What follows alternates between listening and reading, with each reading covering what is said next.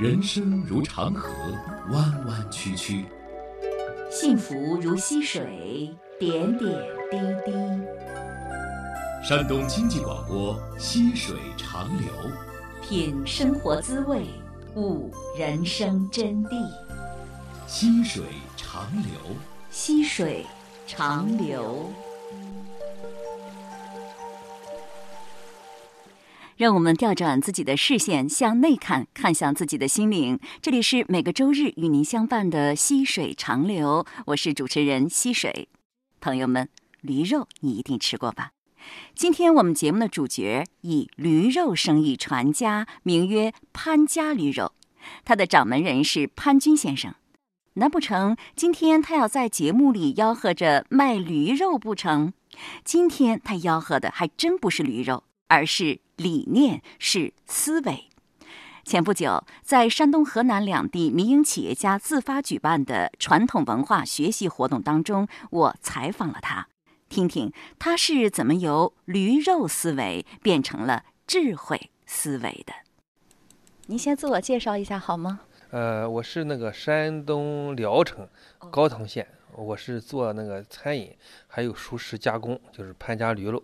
这是您的家族企业吗？啊，是家族企业，呃，传到我这就九辈儿了。我老爷子是八三年开始又重操旧业，呃，我也是从九八年到现在快二十年了，十九年了，我做了。传了八代了，那得往上数，能数到什么时候？你得具体说说这八代有多长时间呢？呃，也也时间上不长，就是我们当地县县志有这个文字记载，就是从一八二一年那时候就开始做。您就是从屠宰到制作到销售，都是您一家来办的。对对对对。那您的规模应该是挺大的，比你的祖上要大很多了吧？呃，对，这现在社会也发展了嘛，是吧？哎，不是多很大，反正就是说，肯定是一年比一年好。我们公司整体有现在接近一百二十个人了吧？那年产这个驴肉量啊，有多少啊？没算过多少斤，基本上就是一万头左右吧。好大的规模哈，可能很多人都吃过您的潘家驴肉。对对对，咱由于咱附近的大多数都吃过。您您有没有算一下，就比你那祖上的规模得扩大了多少了？这就很多倍了。我九八年开始做的时候，一年也就是二百头驴吧。实际上，现在您的事业经营的也是非常成功的。很多人就也特别想知道，就是您的成功之道是什么？比如说，您的企业扩大规模，您把这个归功于什么？归功于这个市场的原因，还是您经营的原因，或者是一个综合原因？呃，我感觉主要的还是说在个人的原因吧。再说的准确点，就是学习吧。你把这个归功于学习？对对对，我感觉就是学习，因为全国也有很多同行，我们老家也有很十几个同行。虽然说行业形势好了，但是很多同行基本就是它的整体的宰杀量、销量没有增加多少，变化很小。我感觉就是这些年我最受益的就是说走出来学习，学习完了以后就是我自己变了，然后团队也变了，气氛也和谐，效率呢就是在大家伙共同经营下也挺好。但是看同行呢，他们就是说可能五年、十年以前的那个销售量，可能现在还是维持那个那个量，个别的有的就走不下去，有的就就不做了。哦，您从九八年接手到现在，它是处于一个持续增长的过程吗？对对对，可以这么说吧。中间也没遇到过什么瓶颈啊，停滞不前的时候有吗？有有有，就这个问题肯定有的。我记得很清楚，零五六年到零八九年这个时候啊，就是连着三四年，就是营业额就是上不去了，公司的问题一大堆。那时候就是外地的有的客户有学习的，我就跟他交流的时候，无意中说起，他就说你得走出去学习。他说我给你推荐几个课，我在学的。然后我是跟着我的客户出来学习。那时候您学习了之后，您认为那时候的问题是什么呢？那时候的问题就是什么呢？哈，怎么看就是说员工啊，就是不给力。哎，就是不听话，他犯那些错误呢，咱感觉就难以理解。这个员工他又不在状态，你这个客户就感觉到，所以说你的客户不满意，客户满意度上不去，你的营业额就上不去。其实这个道理很简单的。那么说根儿就是说，如何就是让员工有状态的工作，是吧？我呢，咱是看到问题了，但是批评他们说他们根本就不管用。哎，这是咱还生气，咱还解决不了问题。最后就是通过出来学习。咱自己改变了，慢慢员工看到咱改变了，他也慢慢向咱们在学习，就受咱们的影响。您现在认为，就是当时企业有一阶段是停滞不前的，公司里问题很多，原因不在于员工，而在于老板。那没学习以前啊，说实在，那时候就是说找个老师学几招，看看怎么对付这些员工。那走到学习场的时候，才豁然开朗。哦，原来不是说拿几招对付员工，原来是要我自己提升改变，然后说去培训员工，让他们也改变，是应该是影响他的。那您当时肯定也走过那样一条路，就是学几招对付员工，这条路你走过。啊，对对对，那因为学我学的比较杂，一开始的时候哈，就是老师教了，回去也用，但是发现也也是很很吃力，也达不到咱的效果。都用过什么招数对待员工啊？可能很多人听了挺有共鸣的，这招我也用过。最简单的就是有那个厂规啊，有那个店规啊，对规章制度啊，是吧？可以给你一本，你过来借鉴借鉴，抄抄改改啊，是吧？然后说迟到了怎么办？拿东西怎么办？犯了什么错误怎么办？说是找个人严格执行啊，这这一套。后来就是发现这些东西规定是有了，但是落不了地，执行不下去。为什么执行不下去呢？员工不听话呀，你治他呀。哎，对，就是当时也是这样想的，但是发现以后，如果再治的话，员工就走了。那么说，这个企业在面临着你是解决问题，还是说把人解决走？如果说人都走了的话，你这活谁干啊？是吧？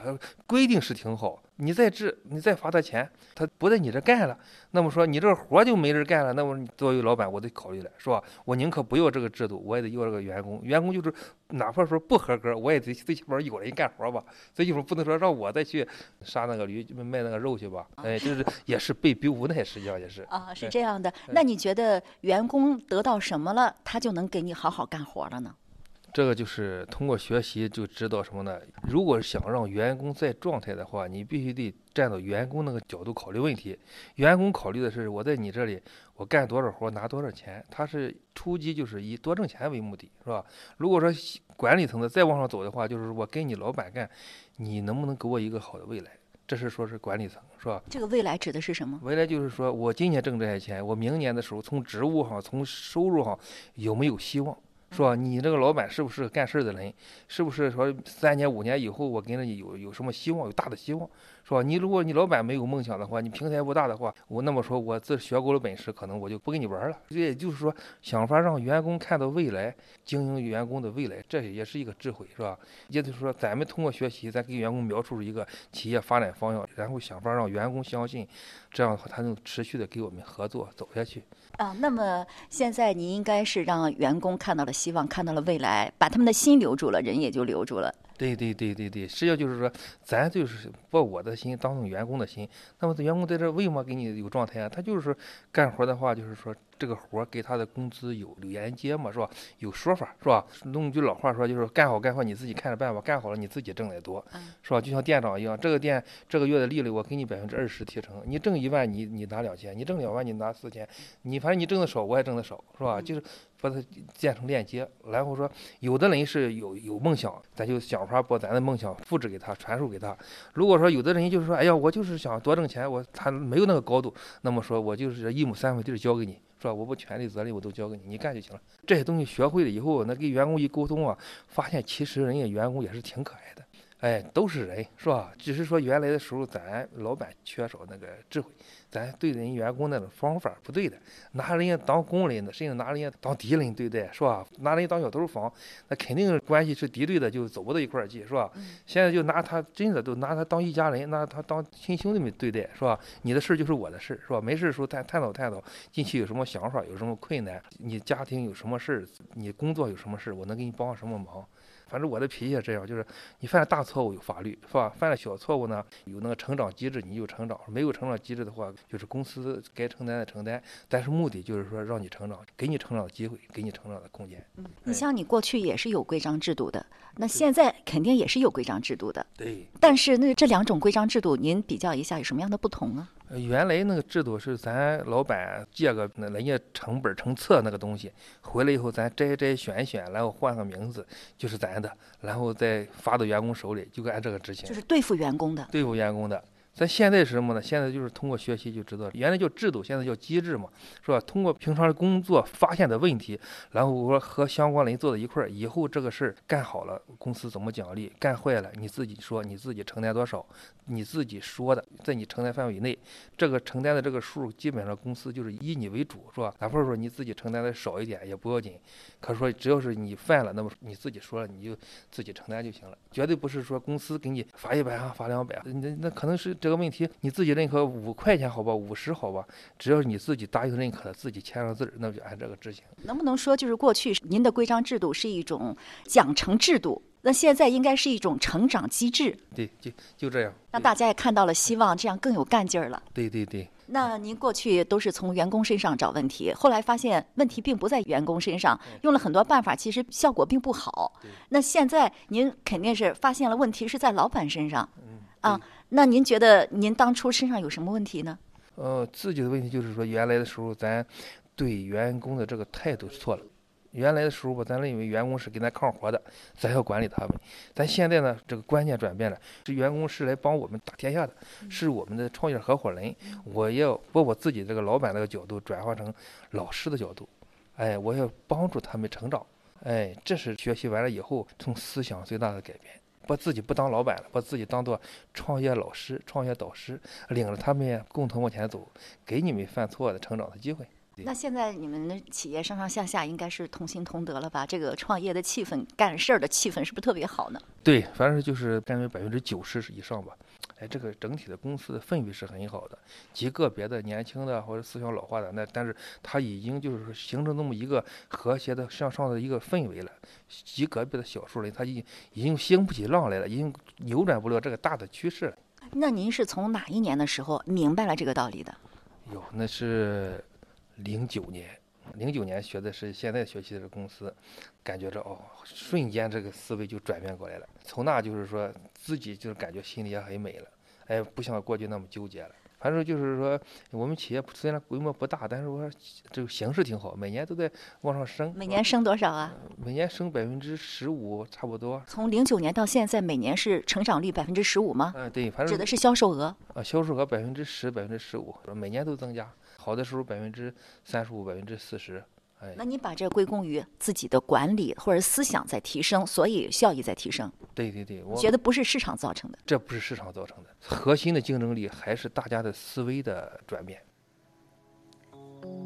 当事情不尽如人意的时候，人们的心态往往都是少不了怨，怨市场，怨运气，怨别人。过去潘先生也是这样的愿，只是现在不一样了。到底是什么让他有了如此之大的变化呢？老板那点事儿，听潘老板继续和您聊。那现在您看，您的企业发展的势头非常好啊，并不是每个企业都能像您这个企业一样的。虽然经营的东西都是一样的，但是结果不太一样哈。那您学的是什么呀，才有这么大的转变？原来的时候学的是那个有个斯巴达课，就是刘一苗老师的。后来就是一三年的时候，就胡老师讲这个红尘智慧，就是我真的是第八期参加的。参加完了以后，感觉就是就是传统文化。反正红尘智慧，我感觉就是应该就是标准的传统文化，是吧？胡老师把这个传统文化的内涵自己消化吸收了之后，再传递给大家。对我听完这个红尘智慧第一期以后，我就是好像找到一个宝藏一样。第九期我就让我媳妇来了，然后第十期一直到现在，今天这是我们来我们四个，就是多的时候来十几个。因为嘛，他这个老师不图挣钱，费用也很小，也在山东，不是北京、天津的，是吧？员工也能承受得起。我受益了，然后让我们的团队所有人都走出来听这个课，走进课堂三天回去以后，很多人就是明显的变化很大。就说到这，我得感谢咱那个胡老师，就是真是他帮我打造了我们家这个团队。胡老师哪些理念让你发生转变的呢？数不胜数哈，数不胜数。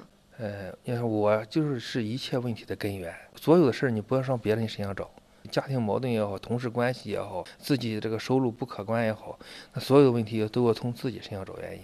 不，我的问题都是因为我的原因。如果想改变，就改变我自己。这个，因为我感觉大家伙用出来的是比较多的，效果比较好的。你自己，你能具体说说吗？比如说脾气啊、性格呀、处理事儿的方式啊，你哪些你觉得自己变化特别大，让自己特别骄傲的？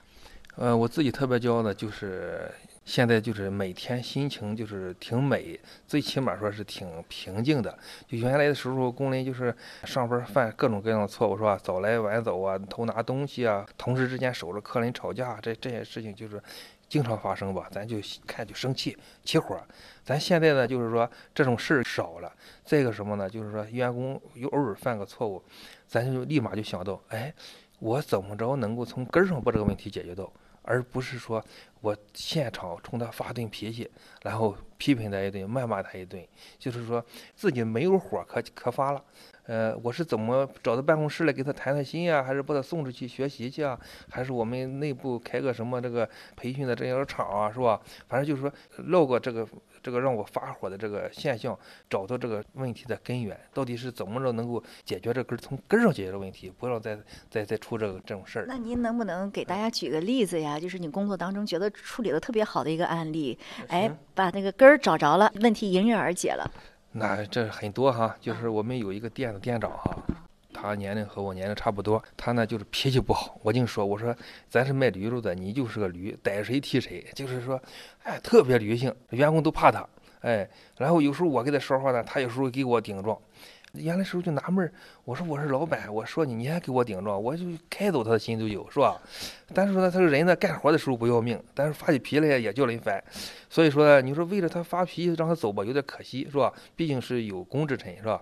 然后就把他送到这个红尘智慧场来了，就就叫他学这个传统文化，是吧？你要像这种人哈，他给领导的关系不好，他给他家里人呀，包括老人呀，还有媳妇儿关系基本上都平常经常出矛盾，因为这人的一个脾气，是吧？他学习完传统文化以后，我们开了一个那个小型的，就是二十多个人有一个分享会，你学的什么东西回来分享分享，是吧？然后他就走到讲台上，呃，冲着他家那个方向跪下以后，吓大伙一跳，磕了三个响头。然后就在那哭，对他爸爸妈妈说：“就是我虽然没回家，在公司，但是我过去做错了，对你爸爸妈妈你们错了。”他就感觉就是说，就是像老师说的一样，那个孝道做错了。为什么很多事儿不顺啊？就是孝道做错了。通过他这在台上就是说一跪一哭呢，我们大家伙也深受感染。哎，然后别人有的也过来学习，但是他呢，这个人呢，从那学完传统文化以后哈，现在脾气越来越越少，家庭也和谐了。学习完了以后回去以后，有不到一个月，他家庭就出了一个大事儿他爸爸的叔们之间家庭一个很大的一个矛盾，他就问问我，他就说我怎么做，呃，是不是该给对方钱？我说你该给他。他就说军哥，我也不学这个四棋的话，我肯定把我叔那房子给他点了去。哎，我得拿着棍子，我得不杀他们，我也打他们去。但是通过学习，我知道了，我不能像那么做了。他亏了我这次出去学习去，这个事就是说，真的是拯救了一个家庭。嗯，他最后这个事儿处理的也挺好。呃，对，事儿处理的很好。怎么处理的？你知道吗？我知道，就是什么呢？就是他奶奶去世了，他亲叔不让他爸爸上那个院里去。都是一个妈是吧？他叔就是嫌他爸爸孝敬他妈不好，村儿里面都讲究这个是吧？你看老人死了要一块儿陪灵嘛是吧？他亲叔就不让他爸爸进院儿，哎，你你这个院儿你不能进，因为咱娘老到我这里了，没老到你那里。然后就我们这个店长就是问我，他说我叔啊跟我爸爸就原来的叔因为那个土地有点纠纷，要七千块钱，他说你说给不给？我说是七千块钱在你爸爸那里，在你那里还有在你叔那里是你们家无所谓。可能你输也不一定没有道理，是吧？最后这个钱不是扔到马路上了，你输花了也是花了。行，我听你的。孝敬他叔呗。哎，对。然后他叔拿了钱以后，就让他爸爸去处理老人这个后事，就村里人都能看得过去嘛。让一步海阔天空。对，如果要是不学习的话，我那个店长们说，我就给他把房子点了去，我我我给他大闹去，太不讲理了。这就是学习的这个力量。啊，那您对您的家庭有什么影响吗？哟，那也是。我原来叔一直认为我媳妇脾气不好，然后我身边这帮哥们儿也说：“哎呦，军哥嫂子那个脾气真不大好啊。”我说：“哎呀，你太同情我了。”然后我就感觉就说：“哎呦，我的命这么不好啊，是吧？我媳妇确实是脾气挺大。”但同学习完以后呢，咱就感觉就是说：“哎呀，不是人家脾气不好。”说人家每次发脾气的时候，都是因为咱做了哪些不符合人家脾气的事儿。脾气多大呀？因为咱干生意吧，就是事儿也多，有时候经常在外边喝酒，有时候喝醉了，是吧？有时候打电话不接，是吧？那他就是熟人不熟人，给你弄个没脸，是吧？现在知道叫小事，但是过去的时候，他骂我一顿，那我也好几天不舒服，也不理他。现在就是知道了，就是原来的时候惹他生气的事儿，就是打电话不接。现在就是上哪吃饭，你给他说一声，发个微信啊，打个电话，给谁在哪吃饭，是吧？还有就是我媳妇热洗澡，我原来。的时候你洗你的澡是吧？现在就是自个我在家看她洗澡，我就过去敲敲门。我说你需要不需要搓背啊？他就说让你进来搓搓吧。哎，就就是说原来原来不学习的时候，那谁管这个是吧？咱心里就根本就看不见这个是吧？但是现在呢，就是说就我媳妇生气的那个原因都归到我身上。通过每一次惹他生气，咱就从自己身上找原因。哎，慢慢的就是说，现在就是很少，就是一年到头也生不一会儿气，就是根本就没有气可生了。我变了呢，现在他也过来学，现在就是说越来越好，就是真的能感觉到生活是挺美的。您媳妇儿也过来学习了？对，过来学习。今这次来了吗？来了，就是在黑板上穿黑衣服写字的这个。哦，我走哪他走哪，他走哪我走哪，我们两个只要出门一块出门。以前这样吗？以前不，原来时候不，就是从一三年年底开始，从零八年学习到一三年这几年，就是我自己外出，他也反对这个事儿。现在就是说，他看到我变了，然后我们两个就是说能走到一块儿去了。我们思想装的东西都是一个老师教的。对他来说有什么触动啊？学习触动就是原来的时候我他也是经常发脾气，脸上有疙瘩，一看就是这个脾气不好，就是那火大嘛，是吧？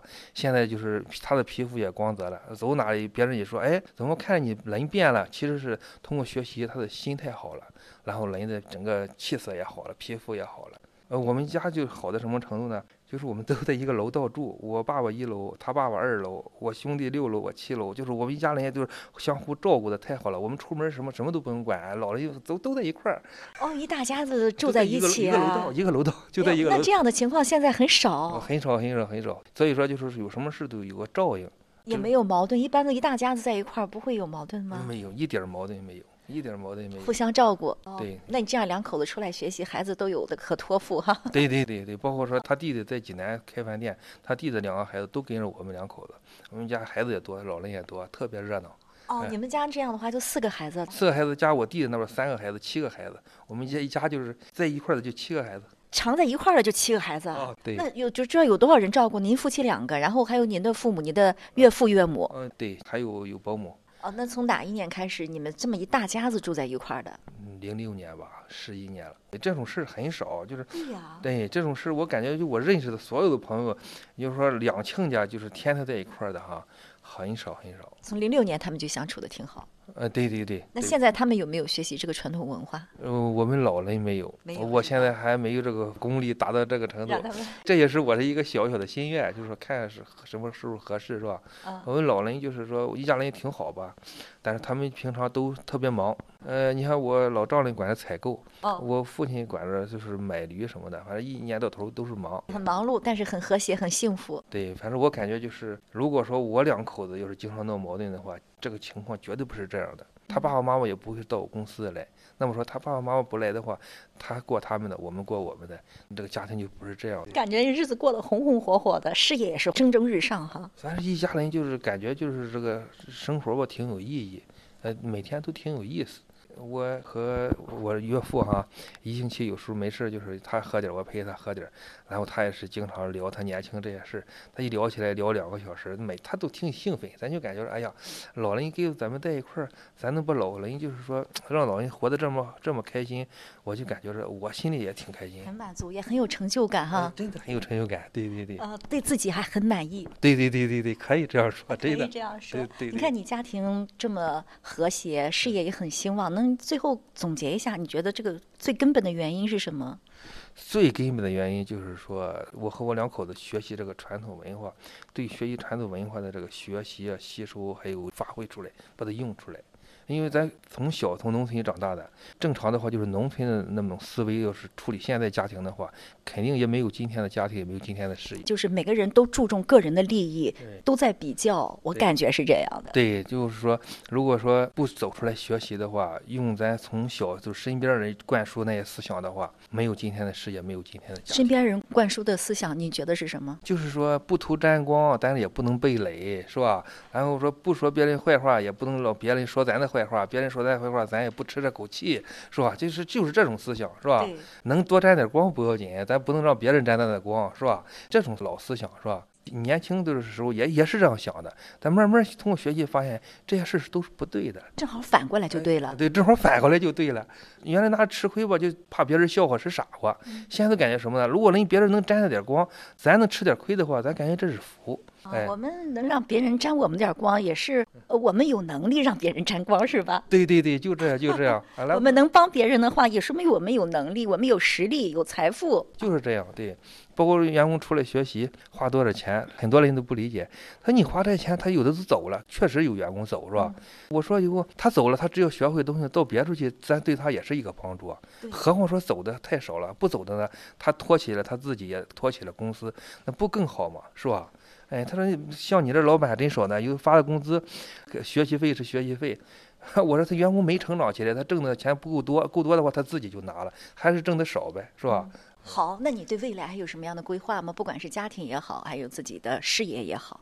家庭现在就是顺其自然，没有大的想法。嗯事业这方面有事业的规划。现在大的规划就是说攒钱建一个标准化的产业园也好，就是厂区也好，就是现在的这个厂区有点落后，把这个厂区建好了以后呢，扩大这个呃产能呗，是吧？提高企业形象。啊哎，反正我这脾气就是干事不急。哎，不像说有，哎呦，咱这个厂房不行了，咱抵押上咱现在东西，银行贷款去。嗯，我也通过学习的，绝对不能那么做。就像树生长一样，咱有这个力量了，有这个能力了，咱就去做这个事儿。没有能力的话，那就等晚上一年、晚上两年、三年都不要紧，但是让企业要处于一个稳步的这么一个发展的过程。其实，如果通过贷款的话，会隐藏着很多风险。对你身边的朋友，这头几年蹭蹭蹭发展的很快，但是说你始终是让银行的这个利息就压垮了，这例子太多了。所以说我看在眼里，我咱咱自己记在心里，咱就是说有多少钱咱办多少钱的事儿。哎，但是呢，有规划吗？有，那规划老大气了，是吧？把厂房规划好了以后，我们现在四个直营店，把厂房规划完了以后，以后所有资金出口全都是往开店上去，是吧？咱可以往济南来开店，也可以往北京去开店，是吧？咱这个北方口味都都适合。每年的话，管理层是出来学习的次数都有约定的，你一年少出来一次是罚款的，提高这个团队的这个管理水平呗。等着有资金了，然后是有人了，咱这咱就再开店，再把潘家旅路开的呗很多城市呗，是吧？反正我就感觉就是我有生之年，这个潘家里路肯定会直营店开很多家，可能是上百家，可能会更多，但是不能急，一定要按步骤来。那您让自己的事业不断的升级，不断的扩大规模，不断的发展，那又是为了什么呢？就是人最高的快乐来自于对别人的帮助。那么说，我现在不缺吃不缺喝，有楼有车了，咱想法让跟着咱创业的，还有社会上更多的人，也能实现过上这个好一点的生活。啊，咱看着很多人因为加入咱们公司，买房了、买车了，提高生活水平了，那那就高兴了。这都是通过学习学来的，是吧？正常的话，就是咱挣的钱越多越好，咱自己家的是吧？但是现在就感觉什么呢？你在自己不缺的时候，你想法就给这个社会啊，给这个其他的人啊，能给别人带来点快乐好处。你不觉得这样挺累的吗？不断的开店开下去，呃，不光不累，还挺喜悦，挺高兴很有成就感。啊！对对，这种成就感那根本没有累可谈了，就嫌开的少，开的慢。你看到员工改变了，工资提高了，咱自己特别开心。正在收听我们节目的朋友们，你是老板吗？你愿意让你的员工挣到钱，多挣点钱吗？看到员工有发展、有前途，你高兴吗？我想你的这份心情决定了你和你的事业的方向和未来。老板的心胸格局有多大，事业就会做多大。祝福大家，也祝福潘先生和他的一家。我爱我的家，儿子女儿我的他，爱就是忍耐，家庭所有烦家，儿子女儿我亲爱的他，爱就是付出，让家不缺乏。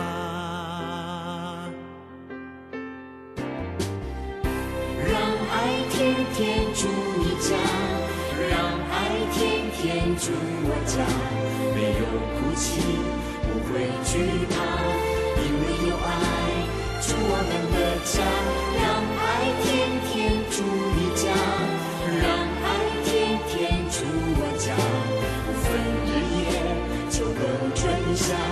全心全意爱我们的家。